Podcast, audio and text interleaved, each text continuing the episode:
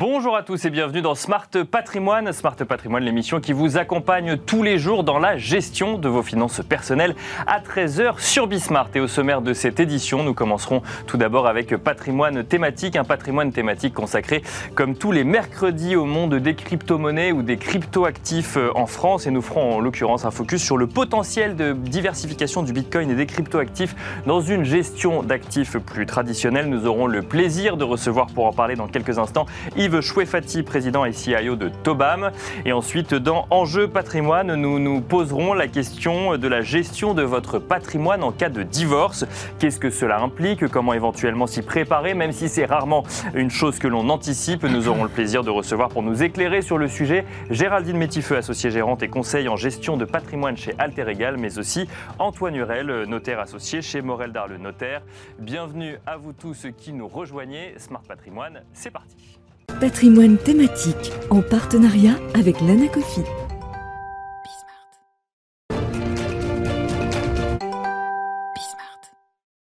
Et on commence donc avec patrimoine thématique, un patrimoine thématique consacré comme tous les mercredis, je le disais en introduction, au monde des crypto-monnaies ou des crypto-actifs en France. Et aujourd'hui, nous avons le plaisir d'échanger avec un acteur plus traditionnel, disons, de l'investissement, euh, dont le métier est de gérer des fonds institutionnels, mais qui s'intéresse de très près à cet actif qu'est le Bitcoin ou à ces actifs que sont les crypto-actifs pour différentes raisons. On a donc le plaisir de recevoir Yves Chouefati, président et CIO de Tobam. Bonjour Yves Chouefati. Bonjour Nicolas. Bienvenue euh, sur ce plateau. Alors, je le disais en introduction, euh, vous êtes un acteur plus traditionnel de l'investissement. Vous vous intéressez de près au Bitcoin. Du coup, on a envie de vous poser cette première question. Pourquoi un acteur traditionnel de l'investissement regarde ça d'aussi près aujourd'hui? Eh bien, en fait, Tobam euh, a une seule vocation, c'est d'essayer d'augmenter la diversification de ses clients. Hein, nous, on ne croit qu'à une chose, la diversification. Et en fait, assez tôt, il nous est apparu qu'il fallait s'intéresser au Bitcoin pour deux raisons. La première, c'est que c'est un actif diversifiant. D'accord. Hein, c'est un actif euh, très, très risqué mais euh, qui a euh, coutume de se comporter euh, de manière complètement indépendante par rapport au comportement des autres actifs. D'accord. La deuxième raison, c'est l'explosion du bilan des banques centrales. Hein, Tobam a une offre de gestion multi-actifs. Traditionnellement, dans la gestion multi-actifs, on met une partie en, en, action, une partie en obligation. Mais avec l'explosion du bilan des banques centrales, on peut se poser légitimement la question euh, de savoir est-ce qu'il faut conserver cette deuxième partie de son patrimoine, la, la, partie euh, investie en obligations. Et donc là, du coup, les cryptoactifs apparaîtraient comme une solution, non pas, j'imagine pas forcément de remplacement, mais alors comment est-ce qu'ils interviennent en fait euh, face au constat que vous faites vis-à-vis du bilan des banques centrales? Ils sont toujours diversifiants, bien sûr, mais quand le bilan des banques centrales augmente énormément et qu'il y a un danger ou un risque sur le pouvoir d'achat qui est censé conserver la monnaie, eh ben, il faut aller vers des actifs qui sont plus rares hein, que, que, la monnaie, que l'euro, que le dollar, que le yen. Et euh, une des vertus des crypto-monnaies, c'est leur rareté. Hein, euh, en particulier, on parlait du Bitcoin tout à l'heure. Vous savez qu'il n'y a que 21 millions de Bitcoin. Bien sûr. Et en fait, mécaniquement, plus les gens vont s'y intéresser, hein, plus quelque part le Bitcoin va s'apprécier et plus il va conserver sa valeur à travers le temps. Donc c'est intéressant, ça veut dire que ce que vous nous dites, c'est que euh, le bilan des banques centrales s'alourdit, euh, le fameux quoi qu'il en coûte qu'on a vu, alors ça c'est l'expression française, mais il y a eu une démarche un peu similaire dans, dans un certain nombre de, pays, finalement n'est pas bon pour la monnaie des pays en question, et ce qui fait que ça, ça, vient à s'intéresser à des cryptoactifs plutôt qu'à la, qu'à la monnaie traditionnelle. J'aime bien m'intéresser effectivement à, cette expression, le quoi qu'il en coûte. ailleurs, on, on appelait ça whatever it takes. Euh, parce qu'en fait, le quoi qu'il en coûte, c'est une forme un peu interrogative et personne n'essaie d'identifier qu'est-ce que ça va coûter exactement. Bien sûr. Hein et le quoi qu'il en coûte, qu'est-ce qu'il a coûté? Si on regarde un peu la crise de 2008, ensuite la crise de l'euro et maintenant la crise du Covid, qu'est-ce que ça a coûté tout ça? Et en fait, ça a, ça a coûté une énorme création monétaire. et le véritable coût de, ces opérations, euh, dont je ne discute pas le bien fondé, hein, ça a été que euh, on a tellement imprimé de monnaie que mécaniquement, le pouvoir de la monnaie, le pouvoir d'achat de la monnaie, a baissé assez violemment dans le passé et va continuer sans doute à baisser encore plus. Parce qu'on on rappelle finalement que euh, le, finance, le quoi qu'il en coûte donc, permettait de financer euh, la, la période donc, euh, pandémique, mais aussi la relance, et que pour cela, on émettait des obligations, des obligations qui étaient achetées par les banques centrales. Et c'est là où vous dites qu'on a imprimé de la monnaie. Ça veut dire quoi? Ça veut dire que euh, c- c- ces obligations avaient moins de valeur, puisque la- en fait, on a rajouté de la monnaie sur le marché? En fait, les obligations, l'État en a émis tellement, ou les États en ont émis tellement, que tout simplement personne ne voulait en acheter. D'accord. ouais. Hein Bah, on a vu d'ailleurs les, comme- taux, les taux négatifs, euh, ne serait-ce qu'en France, pour le. Les- les- personne ne voulait en acheter, donc il y avait une menace, au contraire, de hausse des taux. D'accord. ouais. Hein, parce que quand personne ne veut en acheter, son- le, le prix des obligations baisse, et quand le prix des obligations Les monte, taux c'est que les taux montent. Mécaniquement, oui. Voilà. Euh, donc en fait, il a fallu qu'il y ait un acheteur de dernier ressort, et cet acheteur de dernier ressort, à travers toute la planète, ça a été les banques centrales. Donc on a fait ce qui normalement euh, est interdit euh, dans, tous les cours de, de finances publiques ou de macroéconomie. On sait qu'il y a une chose qu'il ne faut jamais faire, c'est la monétisation de la dette. Hein. Parce que quand on monétise de la dette, ça veut dire qu'on crée de la monnaie sans avoir en face accumulé de la richesse. Or, le véritable problème de l'économie, le, le véritable objectif de l'économie, c'est la création de richesse et pas la création de monnaie. Et quand on crée de la monnaie sans avoir créé de la richesse en face, sans avoir emmagasiné de la richesse en face, eh ben en fait, on détruit la valeur de la monnaie. Alors, je reviens sur euh, la stratégie de gestion euh, que- qu'on peut mettre en place face à ça. Donc, euh, effectivement, il y a la rareté du Bitcoin, mais il y a aussi sa volatilité, son risque. Là où, euh, généralement, quand, euh, quand on investit euh, de manière plus traditionnelle en obligations, on va chercher de la stabilité, on va chercher de la protection du capital. Donc, comment est-ce qu'on, d'un côté, on accepte cette idée que bah, il faut peut-être sortir de l'obligation traditionnelle, et comment est-ce qu'on y fait rentrer euh, des actifs aussi risqués que le Bitcoin ou les cryptoactifs? Effectivement, le, Bitcoin, on peut le résumer en quatre paramètres. Hein, il y a son prix, il y a sa volatilité, il y a sa corrélation aux autres actifs, Mhm. et il y a l'adoption du Bitcoin. Et en fait, euh, les, les trois paramètres que sont le prix, la corrélation et la volatilité dépendent intimement, évidemment, hein, de, de l'adoption. Plus le, le- le Bitcoin va être adopté, plus son prix va s'apprécier. C'est bien Ouais. évident. Et en fait, euh, le deuxième paramètre, c'est la volatilité. Pourquoi le, vola- le- le Bitcoin est aussi volatile? Ben Parce que je peux vous faire une prévision qui est de l'ordre du certain. C'est que dans 10 ans, le Bitcoin vaudra soit zéro, plusieurs, soit plusieurs centaines de milliers d'euros. Et tant que cette- ce scénario à zéro n'est pas très improbable, eh ben, la volatilité du Bitcoin sera élevée.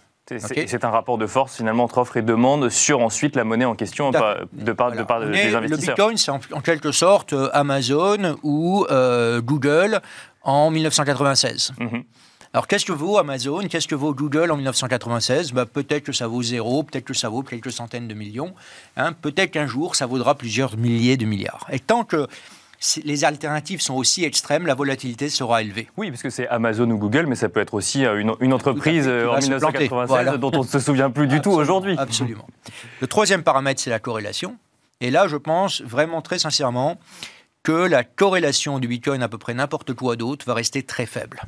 Hein, on pense que le Bitcoin est négativement corrélé à l'inflation. En fait, je pense que ce qui se passe dans, dans- dans- dans cette relation entre le Bitcoin et l'inflation, c'est plutôt que euh, l'euro ou le dollar hein, sont euh, très négativement corrélés à l'inflation. hein. D'accord. Et c'est en fait dans le dénominateur hein, de, de la valeur Bitcoin que l'infla- l'inflation joue, tout simplement parce qu'on valorise le Bitcoin en dollars ou en euros. Et donc ça n'est pas un- une valeur refuge face à l'inflation encore, comme on a pu le encore, lire? Non, pas pas encore. Vous savez, l'investissement, c'est quoi? L'investissement, c'est toujours euh, essayer euh, d'investir dans quelque chose qui n'est pas encore avéré, mais qui potentiellement Bien sûr. pourrait advenir. le, le- le vrai euh, investisseur dans le Bitcoin, il ne dit pas le Bitcoin est déjà une monnaie, mais il dit le Bitcoin pourrait devenir une monnaie. Le jour où le Bitcoin sera vraiment une monnaie, ou le jour où sa volatilité sera effectivement basse, ce sera peut-être trop tard pour en acheter en tant qu'investissement, hein, parce que déjà, le Bitcoin vaudra sans doute plusieurs centaines de milliers d'euros ce jour-là.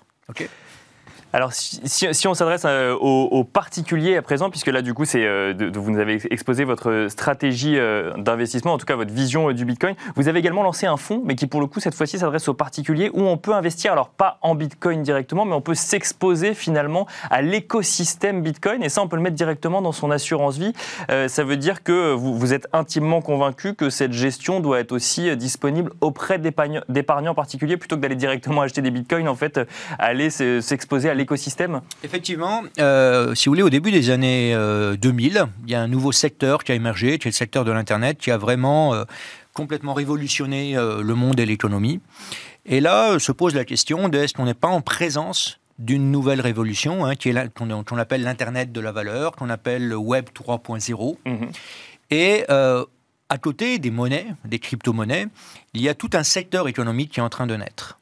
Et ce secteur économique, il va probablement hein, complètement euh, révolutionner certains secteurs, certains secteurs économiques.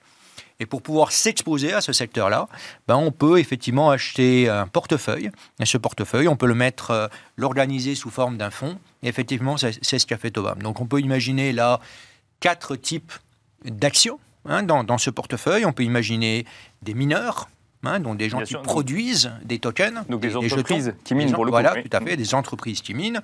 On peut imaginer des places de marché, Hein, ce qu'on appelle des exchanges en anglais. Mhm. On peut imaginer des entreprises qui ont placé une très grosse partie de leur trésorerie en Bitcoin ou en autres crypto-monnaies.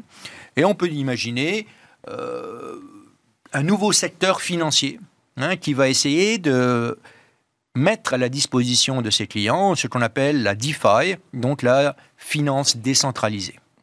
Ah, il y a deux questions qu'on a envie de se poser quand, on entend ça. La première, c'est parfois les acteurs des crypto-monnaies, comme ils sont nouveaux, ont du mal à obtenir des réglementations ou à être euh, régulés. Comment est-ce que vous, vous choisissez au sein de ce, fonds euh, euh, ces, ces, acteurs dans lesquels vous proposez d'investir? Alors, ils ont du mal à être régulés, ça dépend des pays dont on parle.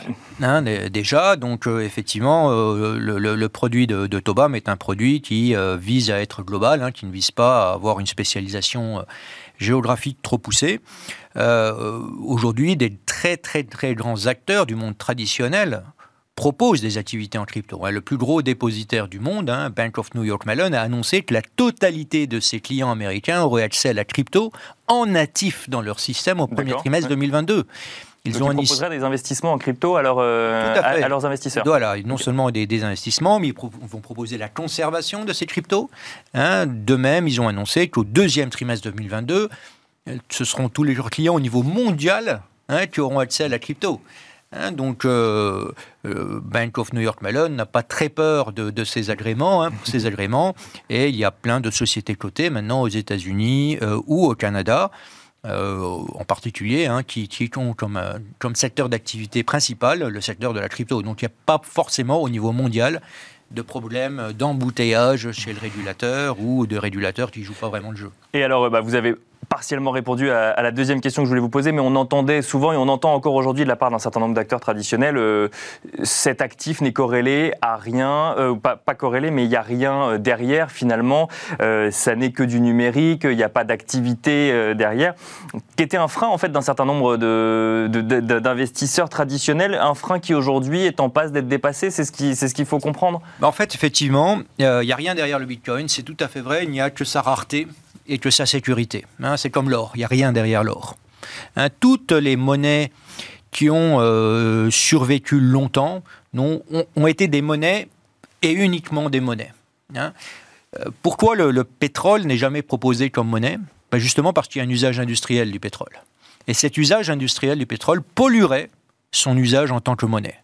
Pour qu'une monnaie soit euh, forte, il faut qu'elle ne serve qu'à une seule chose, à stocker de la valeur. Et c'est ça justement euh, l'effet pervers, si vous voulez, euh, de la nouvelle manière de gérer les monnaies euh, qu'ont inventé les banques centrales, mais en fait qu'elles ont inventé depuis des milliers d'années. Dès lors qu'une monnaie sert à autre chose qu'à stocker de la valeur, cette monnaie-là est pervertie. Et très souvent, quand cette perversion de la monnaie est poussée trop fort, ben, il faut changer de monnaie. Hein, c'est ça l'histoire de la monnaie hein, à travers les âges. Merci beaucoup Yves Chouefati d'être venu euh, nous présenter votre vision euh, du Bitcoin et des crypto-actifs sur ce plateau. Je rappelle que vous êtes président et CIO de Tobam. Merci à vous également de nous avoir euh, suivis. Je vous donne rendez-vous tout de suite dans Enjeu patrimoine.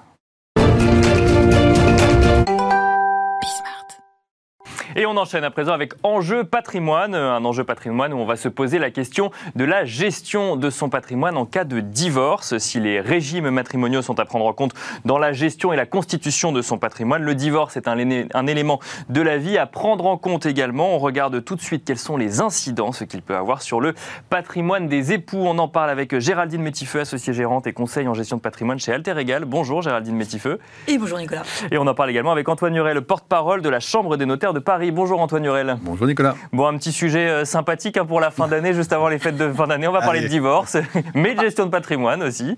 Euh, on va commencer peut-être avec vous, euh, Antoine Nurel. Vous êtes donc notaire et on rappelle que le notaire peut avoir un rôle dans le divorce. Il peut le prononcer. Alors dans un cas très précis, c'est quand il y a un consentement mutuel des époux, ce qui n'est pas toujours le cas dans un divorce, mais le notaire peut intervenir déjà à ce niveau-là.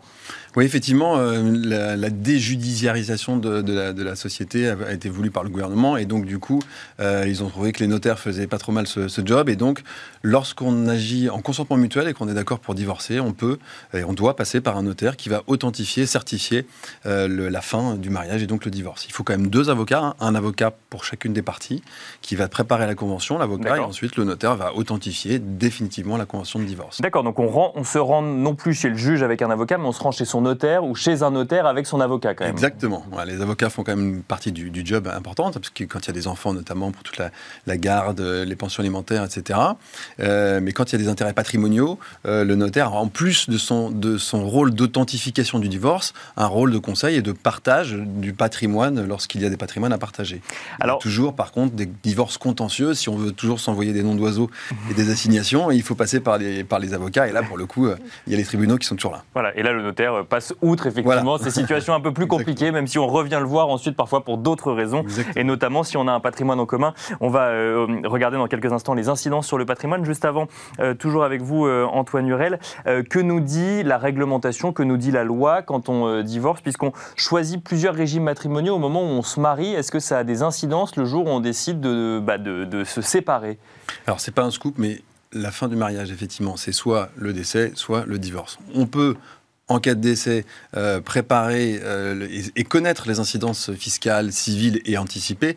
Dans un cas de divorce, on ne peut pas en on ne peut pas anticiper grand-chose. On n'est pas à l'américaine hein, où on dit voilà si je pars au bout de deux ans, c'est temps. En revanche, on peut, vous avez raison, anticiper en faisant un contrat de mariage. Et ce contrat de mariage, il va changer radicalement les choses. Que vous soyez en séparation de biens, pour faire simple, chacun son patrimoine, ou bien en communauté où même si vous avez mis 1000 euros de côté sur ou 10 000 euros sur un livret A, il sera partagé quoi qu'il arrive, d'accord, quoi qu'il en coûte, moitié, moitié. Donc c'est vrai que là, euh, c'est pas du tout euh, les mêmes incidences patrimoniales. Et si j'ai une entreprise et que j'ai monté mon entreprise seule, elle m'appartient effectivement, mais je dois partager la valeur de l'entreprise. Et là, c'est pas du tout la même chose que si j'étais en séparation de biens et que j'ai monté seul mon entreprise à mon nom. Ou là, pour le coup, je ne devrais pas partager la valeur de mon entreprise. Exactement. Mais donc ça, c'est la communauté des biens, c'est là où on doit effectivement partager la moitié du patrimoine, quelle que soit l'origine du patrimoine. Alors, avec des limites, bien sûr. D'accord. Tout l'argent et le patrimoine que j'avais au jour de mon mariage je ne le partage pas. D'accord. Et également, tout ce que j'ai reçu par succession ou donation, je ne le partage pas non plus. Mais après, il y a souvent des, euh, des liens entre le patrimoine propre, le patrimoine commun. J'achète une maison, c'est grand, le grand-père qui m'a donné de l'argent. Donc tout ça, c'est le travail du notaire. Bien sûr. De liquider tout ça, de voir quels sont les droits des parties dans un patrimoine et puis ensuite euh, d'attribuer, euh, si l'un veut reprendre une maison, euh, le gars à la garder ou la revendre, etc. Et, et, ceux qu'on divorce au bout de 2 ans, au bout de 10 ans, au bout de 20 ans, au bout de 50 ans, c'est pareil. C'est juste que c'est plus compliqué, j'imagine, au bout de 50 ans. Oui, c'est plus compliqué au bout de 50 ans. Et puis, on en reparlera peut-être tout à l'heure, il y a une autre notion, plus on avance dans le temps, il y a une notion de, de, prestation compensatoire. Hein, je ne sais pas si vous connaissez évidemment ce système, mais c'est en France la possibilité, on en reparlera peut-être tout à l'heure, de d'annihiler un petit peu euh, les conséquences néfastes d'un divorce, notamment pour une épouse. Euh, donc là, ça peut coûter un peu d'argent aussi. Alors on va, on va parler de la prestation compensatoire. Juste avant, Géraldine Métifeux, c'est vrai que ça a l'air assez complexe. Alors, euh, je le disais en introduction, le divorce, on peut, et Antoine Hurel le rappelait, on peut rarement le prévoir, mais c'est vrai que quand on a un patrimoine commun, je prends l'exemple d'un achat, euh, de, l'achat d'une résidence principale. Très souvent, et on en parle souvent dans cette émission, on parle d'apport. Cet apport, il peut venir de dons divers et variés, euh, de, faits par la famille de l'un ou de l'autre, mais ensuite ça rentre dans le patrimoine commun.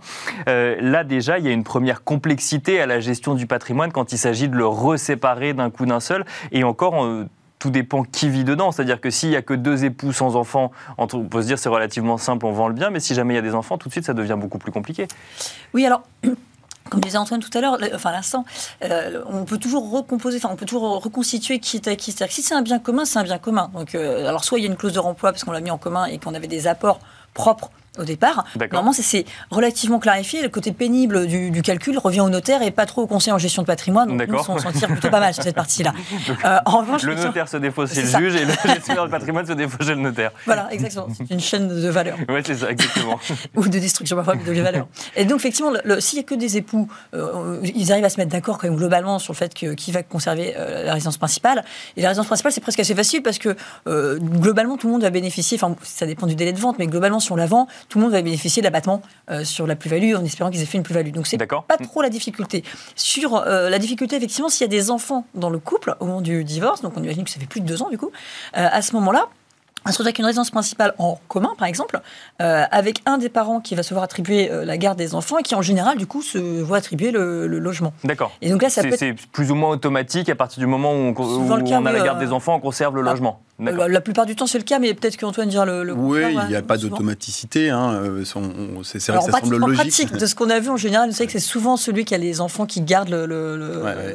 le- le- le lieu de vie des enfants, quoi. Oui, oui, c'est sûr. Comme- d'un accord un peu. En revanche, il y, a, il y a effectivement sur le plan patrimonial euh, la question du prêt souvent qui est en cours. Oui. Hein, et, et le fait de la reprise justement du prêt euh, Alors ça peut se négocier avec la soulte, c'est-à-dire qu'en fait dans le partage de la totalité des biens, on peut considérer qu'on attribue du coup euh, une partie euh, au conjoint et du coup ça fait partie de sa soulte de rembourser. euh, Alors, le je- crédit, on, finit peut-être sur la résidence principale Pardon. et après on parle de la, de, de- de la soulte, effectivement, parce que quand on vous donne des termes comme ça, on va les définir aussi. Très bien. Euh, donc du coup, le, le sujet, c'est donc quand on a effectivement des enfants, on conserve dans la majorité des cas la résidence principale, et c'est là où euh, il y a une difficulté quoi au niveau de la négociation, ou c'est ou c'est Alors, juste que non, le sujet c'est les enfants et la résidence principale euh, arrive après? Ça peut être une difficulté parce que si vous conservez, euh, si l'un des conjoints conserve la résidence principale avec l'accord de l'autre conjoint, que ce soit un bien commun ou d'ailleurs un bien qui appartienne à l'autre conjoint, qui vivent pendant un certain temps avec la famille, dans- dans- dans- donc les enfants et le Bien conjoint sûr, qui ouais. conserve la maison ou l'appartement, euh, et que euh, quelques années plus tard, pour des raisons X ou Y, le conjoint se remarie, etc., enfin l'ex-conjoint se remarie, etc., décide de revendre la résidence principale, il y en a un qui va bénéficier de l'abattement pour la de, de, de- parce que c'est D'accord. une résidence principale et l'autre pas. Donc il y a une petite injustice quand même qui se qui Parce qu'il n'habitera pas le. Parce- parce que- parce que l'autre, c'est que ça plus n'est sa pas résidence sa principale. résidence principale, bien sûr. Mais ça n'est pas sa résidence secondaire non plus. C'était une. Ah bah, du coup, c'est une résidence, euh, enfin, c'est un bien euh, détenu, quoi. D'accord, Donc, c'est un- bien détenu. Donc ouais, c'est un donc- bien, euh, donc c'est un bien classique, donc quand un bien immobilier classique, donc ça, ça- du coup il y a la plus-value des, euh, des immeubles pour les particuliers qui s'applique euh, tout bêtement, quoi. D'accord. Oui, il y a deux petites exceptions. Quand Alors même. voilà, il y a quand même des Ah. exceptions. si, si effectivement ça constituait la résidence de celui qui est parti, enfin ou en tout cas qui, qui, Qui- euh, qui a dû quitter la couple, qui a résidence dû quitter principale, la résidence principale au, moment effectivement euh, de la séparation, euh, on peut, il y a une mesure de tempérament qui permet quand même d'être exonéré dans un, dans un certain temps Dans un temps limité, raisonnable. un temps Alors raisonnable. le temps raisonnable, après, c'est pas fixé quand même. vrai. hein. Donc si c'est 10 D'accord. ans plus tard, je suis pas sûr. Et puis par ailleurs, si on n'est pas euh, soi-même propriétaire de sa résidence principale, vous le savez par ailleurs, on, on bénéficie quand même d'une exonération euh, si on réemploie les fonds Dans l'acquisition d'une résidence dans les principale. deux ans. D'accord. Donc il y a des mesures de tempérament, mais c'est vrai qu'il faut faire attention Mais à cet je aspect. alors- juste que dans l'absolu, effectivement, C'est vrai, vrai. Et, et le, le fameux terme raisonnable, qui détermine si, le délai est raisonnable ou pas? C'est le, c'est, c'est le gestionnaire de patrimoine, c'est ça Non, je pense que c'est l'appréciation des juges, du coup. Non, ouais, Enfin, non, mais non, de l'administration fiscale, ça va pas fiscale. C'est l'administration fiscale qui, euh, qui détermine. Alors, vous nous avez parlé de, de soult, vous nous avez parlé.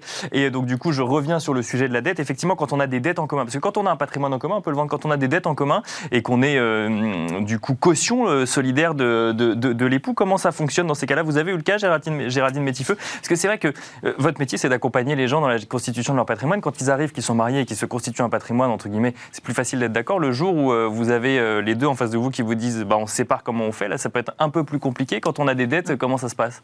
Alors, nous, en général, si on peut, ça nous est arrivé hein, une fois en l'espèce, d'avoir des clients qui divorçaient, qui sont restés nos clients chacun de leur côté, parce qu'on avait qu'il n'y avait pas de conflit d'intérêt, donc c'était possible.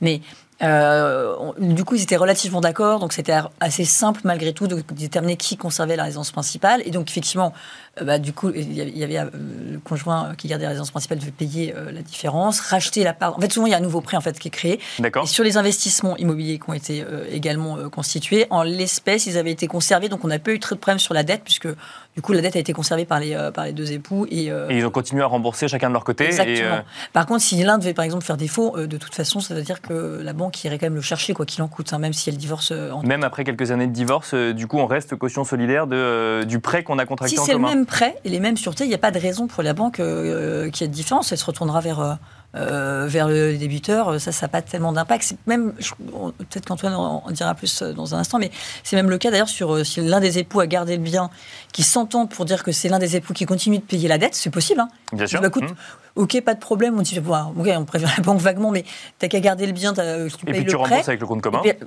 euh, bah, il n'y a plus de compte commun quand même. Il y a plus de compte commun. Ah, d'accord, ouais. Donc, euh, mais du coup, on garde le bien. Et l'époux dit, ok, bah, je, tu- pas de problème, tu le gardes et tu payes la dette. S'il arrête de payer la dette et que c'était une dette qui était souscrite pendant le mariage et que c'est la même dette, le- le- l'ex-conjoint, il va être appelé s'il euh, à, à- à répondre de, de- de D'accord, la ouais. défaillance du conjoint, me semble-t-il. Mm. Donc il y a des points comme ça. Ouais, ouais, effectivement. Alors, juste rappeler la- la- le système de soult. Qu'est-ce que c'est qu'une soult En fait, c'est simplement le fait que si on a un appartement en commun et qui vaut par exemple un million d'euros, euh, et si je le reprends et qu'il s'il reste 500 000 euros de dette, je me fais attribuer euh, donc ce bien pour un million d'euros et je vais reprendre la dette. Moi à ma, à ma charge. Donc là, c'est pas les deux qui c'est moi qui reprends le prêt. Il va falloir effectivement demander à la banque un de désolidariser mon épouse, c'est-à-dire qu'on vienne pas la chercher alors que c'est moi qui, se- qui suis devenu propriétaire. Donc ça, il va falloir que ça marche parce qu'il y a des taux d'endettement. Est-ce que la, ban- la banque va accepter? Et puis deuxièmement, de effectivement faire un prêt pour payer la soult, c'est-à-dire la différence, en gros le prix de, rachat euh, à mon épouse. D'accord. Donc ça, effectivement, c'est le travail du, du- du notaire de calculer les droits de chacun. Est-ce que j'ai mis de l'argent? Est-ce que ça de, grand- de- de mon grand-père, de ma mère, etc. Et est-ce qu'on est bien à 50-50 ou pas? Et ensuite, je me fais attribuer un bien qui est supérieur à mes droits dans l'ensemble de la communauté. Je dois faire un chèque à mon épouse euh, du montant de la soult, c'est-à-dire la différence entre mes droits et mes attributions. Et effectivement, Pour il ensuite faut être pleinement pouvoir- propriétaire du bien, mais Exactement. aussi être le seul, euh, le seul Débiteur. Euh, débiteur. débiteur, euh, de, de la dette. Alors, le- l'heure tourne un mot rapide. Vous avez parlé des, des- des prestations compensatoires tout à l'heure. C'est pas, c'est ce qu'on appelle une pension ou c'est deux choses différentes? Non, c'est deux choses différentes. La pension alimentaire, c'est là pour euh, permettre aux enfants de s'habiller, de se vêtir, etc., en fonction des, des- de savoir qui garde les enfants. Et la, prestation compensatoire, c'est là justement pour euh, permettre à une épouse, souvent, ou un, ou un mari, ça peut arriver, euh, d'être compensé de la différence de train de vie avant et après le mariage. C'est une spécificité française qui, est indépendante du régime matrimonial. Il est évident que si moi j'ai 100% du patrimoine en tant que euh, séparé de biens et que j'ai tout mis de mon côté, je devrais une grosse prestation compensatoire à mon épouse. Si en revanche je suis marié en communauté et que je lui dois de facto la moitié de mon patrimoine, la prestation compensatoire sera moins importante. Elle est fixée par les parties d'un commun accord avec les avocats ou par le juge quand ça fight un peu. Et on imagine que plus euh, on divorce longtemps Exactement. après, plus la prestation compensatoire Beaucoup de critères, effectivement, la durée du mariage, les enfants, l'état de santé, euh, les patrimoines, les revenus. Donc tout ça, c'est pas mal de critères qu'on met ensemble pour essayer de ressortir un chiffre. Et alors, euh, on finit, il nous reste quelques secondes avec vous, Géraldine Métifeux. Un petit point de définition. On en parlait avant l'émission, ces fameux droits de partage, qu'est-ce que c'est? Alors ça, c'est magique. Le droit de partage, en fait, c'est un droit que c'est une taxe. hein, D'accord. euh, oui. sur le partage des biens. C'est-à-dire que, comme on l'a expliqué à peu près dans toute l'émission, on doit partager les biens au moment de, de liquider le régime matrimonial. Et quand on partage les biens, on repasse à la caisse. C'est pas une taxe sur la plus-value, c'est une taxe sur le montant qui est partagé. Alors, il a été très très longtemps euh, à 1,1%. Il a été ramené à 2,5% sous en 2012, hein, pour ne citer personne. Et puis euh, récemment, euh, sous le gouvernement actuel, il été ramené à 1,80 pour le- les cas de divorce au 1er janvier 2021. Il sera ramené, donc ceux qui peuvent encore attendre, hein, parce qu'on est, on est le 22 décembre, si vous pouvez attendre le 1er janvier 2022, il sera ramené à 1,10. Voilà. Indice. Bon, bah, on finira là-dessus. Attendez l'année prochaine pour divorcer. Merci beaucoup, Géraldine Métifeux, associée gérante et conseil de gestion, conseil pardon, en gestion de patrimoine chez Alter Egal. Et merci Antoine Huret, le porte-parole de la Chambre des notaires de Paris. Merci à vous de nous avoir suivis et je vous donne rendez-vous pour le dernier numéro de Smart euh, Patrimoine, euh, donc à 13h sur Bismart. thank you